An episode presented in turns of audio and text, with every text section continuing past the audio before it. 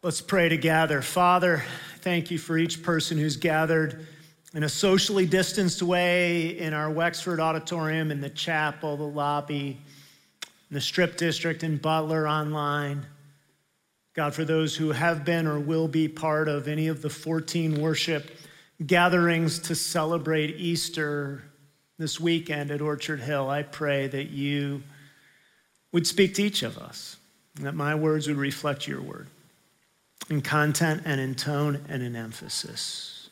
And we pray this in Jesus' name. Amen. So, a year ago, when Easter came, we in Western Pennsylvania were under stay at home orders. I don't know if you remember the event. I'm guessing it's hard to forget. But whatever your experience was of that time, I want to ask you to think back over the last year or so and see if you can uh, think through the year and give it a word for yourself. Just for yourself. You don't need to share it with anybody. Just what word would you use to characterize the last year of your life?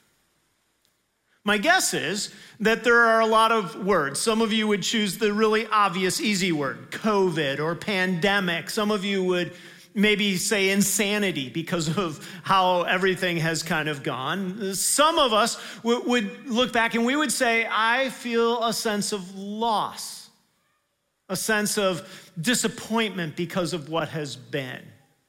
I know just when I look at some of the things that my own family has had to give up, my kids, some of the things that would have been markers in their lives that didn't happen because of what's taken place. There's disappointment, there's loss. My mother spent the better part of the last year confined to her apartment because of just where she lived and her age, and there was loss there. Some, maybe the word would be fear. For others, maybe the word is joy because you say, I love pajama pants and working from home. And so for you, it's just been, this is great. This is perfect. And, and then we've had in our country some other things that have led to tension or division. And, and, and I'm sure there are other words that you would choose to, to denote your own journey over the last year. And today, all over the world, people are gathered to celebrate or commemorate the resurrection of Jesus Christ. And it's been the message of the Christian church throughout centuries that the resurrection makes all the difference. So let me ask you what difference has the resurrection made in your life over the last year? How is your word different because Jesus rose from the dead?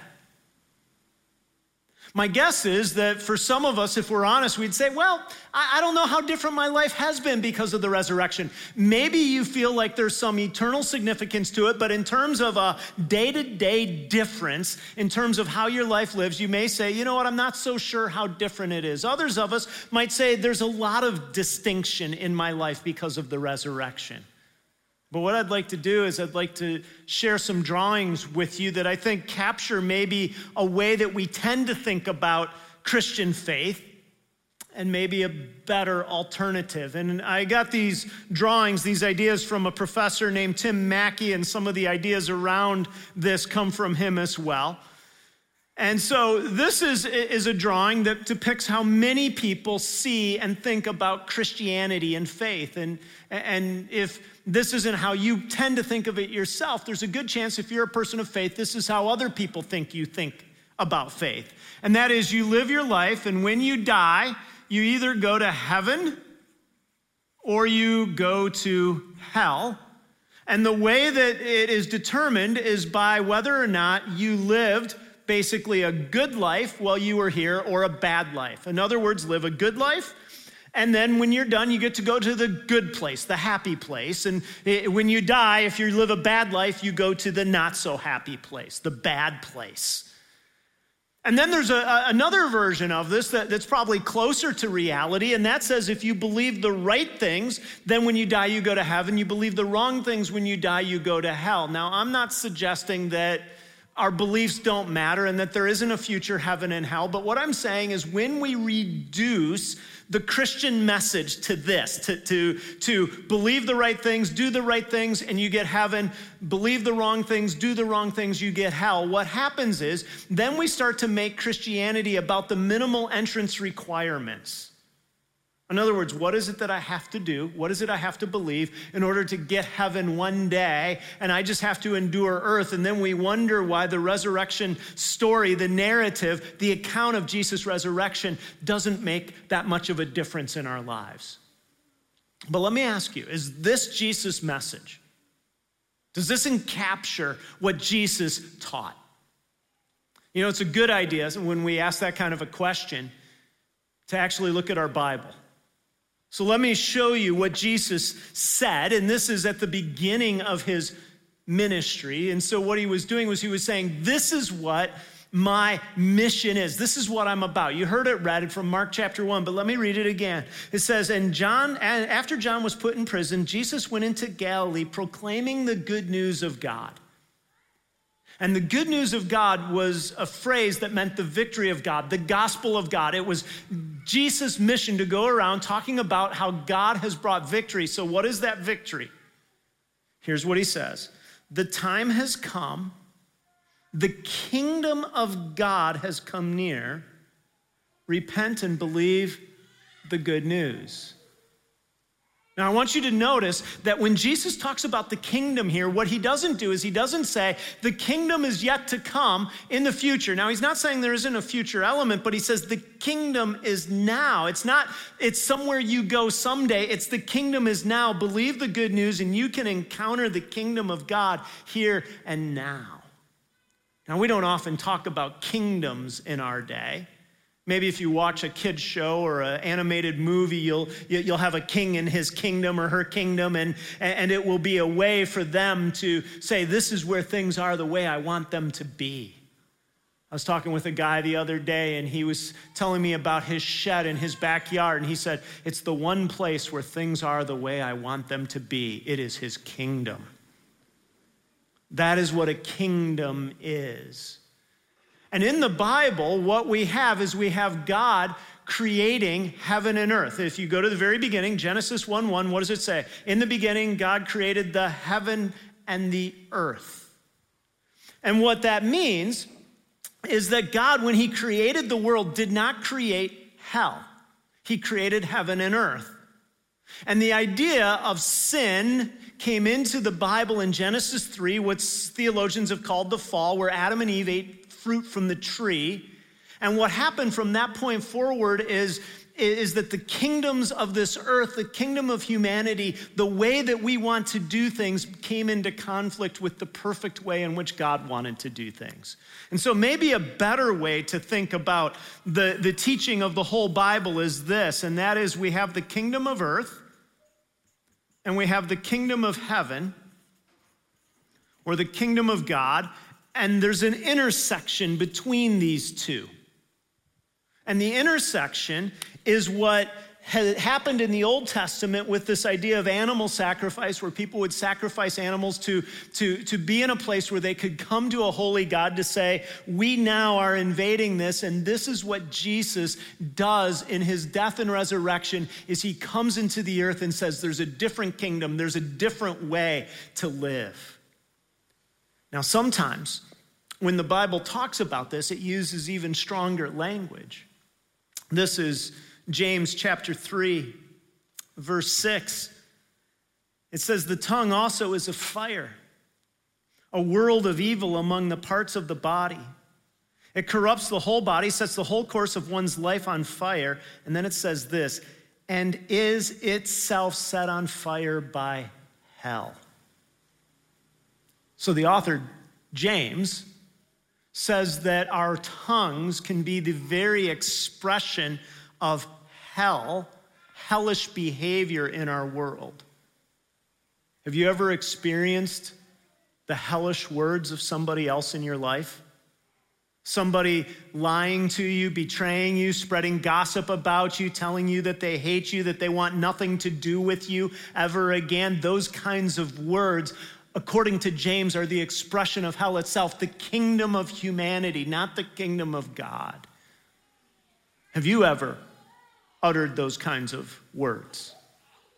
Well, according to what we see in the text, this is the, the conflict, the, the juxtaposition of the kingdom of God with the kingdom of this world. And this isn't the only place that we see this. It isn't always said in as stark a, a words, but we see this as well in the Gospel of Luke. Here's what we see about the kingdom of God.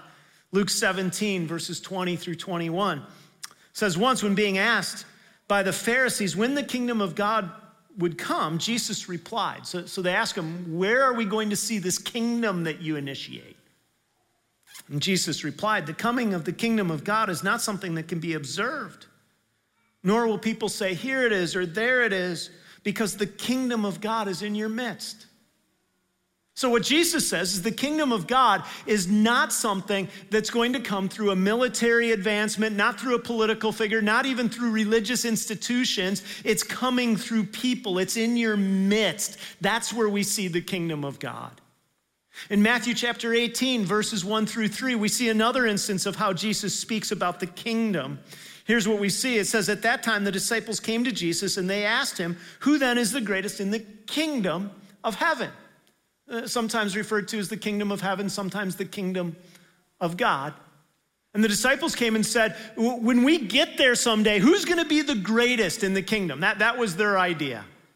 And here's what Jesus says Jesus called a little child to him and placed the child among them, and he said, Truly, I tell you, unless you change and become like little children, you will never enter the kingdom of heaven. Therefore, whoever takes a lowly position of this child is the greatest in the kingdom of heaven, and whoever welcomes one such child in my name welcomes me. So here's what Jesus does Jesus says the kingdom of the world is all about how much you can advance yourself and how much you can take care of yourself. But if you want to know how the kingdom of heaven works, it's when we humble ourselves and we welcome people into our lives who can't do anything for us, who have nothing to offer us. He said that's what the kingdom of heaven is like. There's another instance in Matthew chapter 6, where Jesus is talking about not worrying about the things of this earth. And in Matthew chapter 6, verse 33, he says that if we seek first the kingdom of God and his righteousness, then all these things, the stuff of earth, will be added to us. And, and, and the way of this world is to say, I have to do everything for me. If I'm going to have enough, then I have to secure everything. I can't trust anything or God. I need to take care of it. And we uh, refuse generosity sometimes because of it. And the kingdom of God is the way of saying, I'll seek God's kingdom and I'll trust God to give me what I need. In Matthew 22, the kingdom of God is a banquet that's offered to the least and the lonely of society. In Romans 14, the kingdom of God is said to be a kingdom of joy and peace, not a matter of eating and drinking. Now, you may hear all of this and say, okay, well, why, why is this better? Well, here's what's true, even if you're not a person of faith or not sure about the kingdom of God, and that is the kingdom of this world has many hellish aspects to it. Remember, hell isn't just a future destination, it's also a present reality. And when I say there are some present hellish dimensions to our existence, what I'm talking about is the things that all of us see. You've seen the news about shootings in recent days. People going into a crowded venue and saying, It's not enough to take my life, I want to take other people's lives before I go. Maybe you've seen the, the, the, video of girls being dropped over a wall, and we're told that they're, that they're being trafficked, and it's a horrific sight. And we live in a world in which there's hunger, there's poverty, there's war, there's addiction, and all of these things are a result of the kingdom of the earth and what God has done in coming to this earth as Jesus Christ. As He said, I want to get the hell out of the world, not just keep you from hell in the future.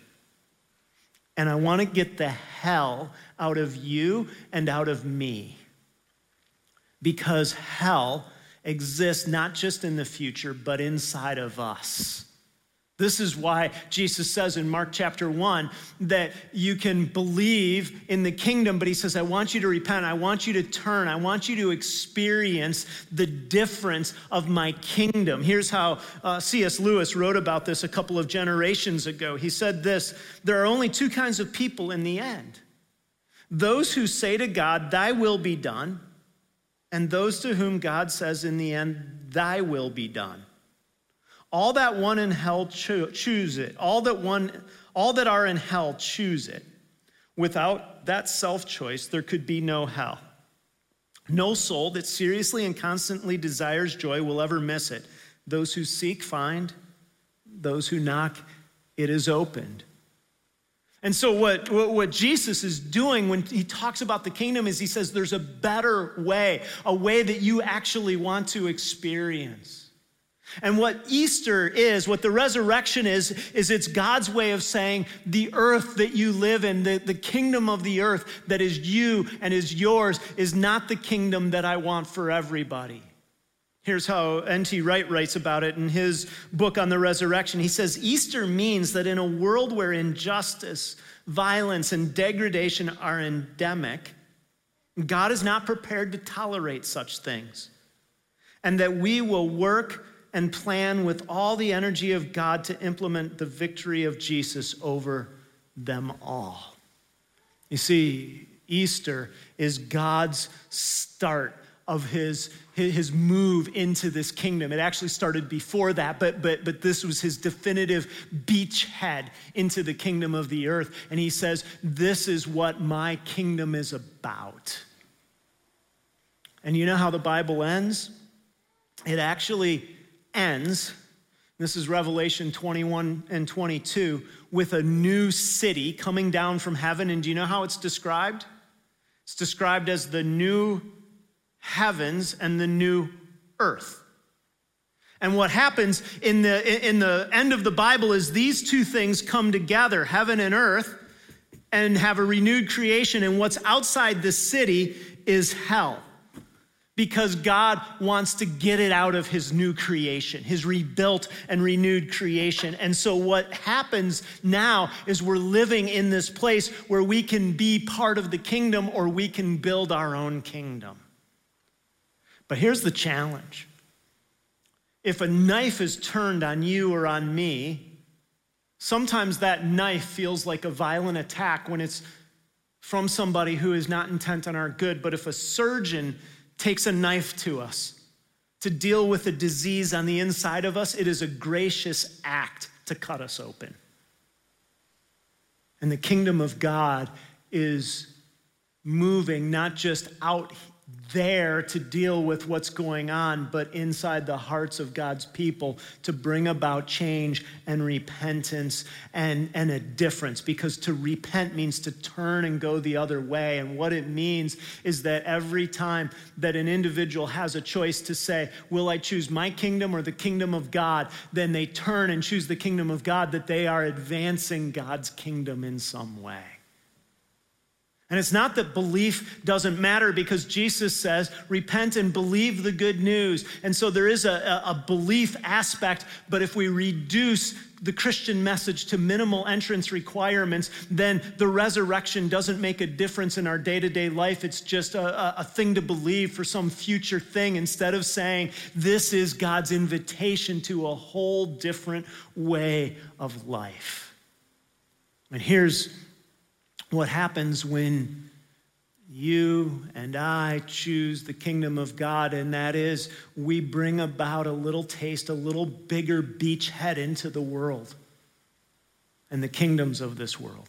Every time you gather with people to worship, and to say there's another king, there's an alternate way of seeing things. The, the, the, kingdoms of this world aren't everything. You are extending the kingdom of God. Every time you get together with a small group and you share a little bit of your journey and your soul and you pray together that things will be different, you're bringing a little piece of the kingdom of God. Every time a group of students gets together and is mentored by an adult or a leader to say there's a path in life that is better than the path of this world, then you're bringing a little piece of the kingdom of God. Every time somebody steps out of loneliness into community, every time a marriage is turned, every time that, that, that, there's an opportunity to bless people around us, whether it's bringing food in, in large quantities like we just did or serving people individually, we're bringing a little piece of the kingdom of God. And this is exactly what Jesus told his followers to work for and pray for. And I say this because in the Sermon on the Mount, Matthew 6, when Jesus taught his followers to pray, do you know what he taught them to pray? He said, When you pray, pray like this Our Father who art in heaven, hallowed be thy name. What's the next line?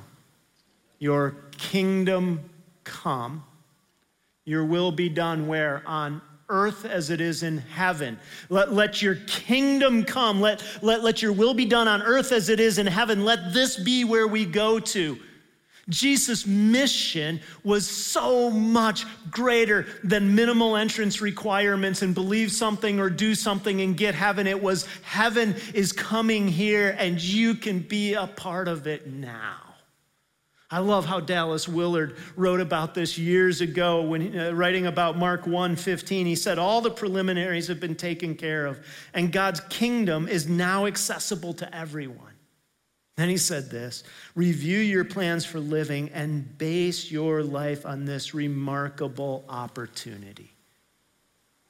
You see Easter the resurrection is not just something to believe so that you get a ticket to the kingdom someday.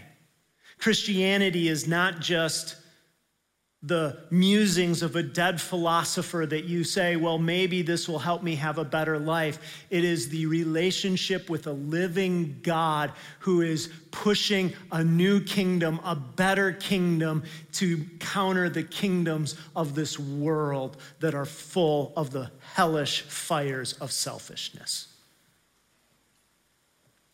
And that means that for you and me, we stand day after day to make a choice of which kingdom we want to live in.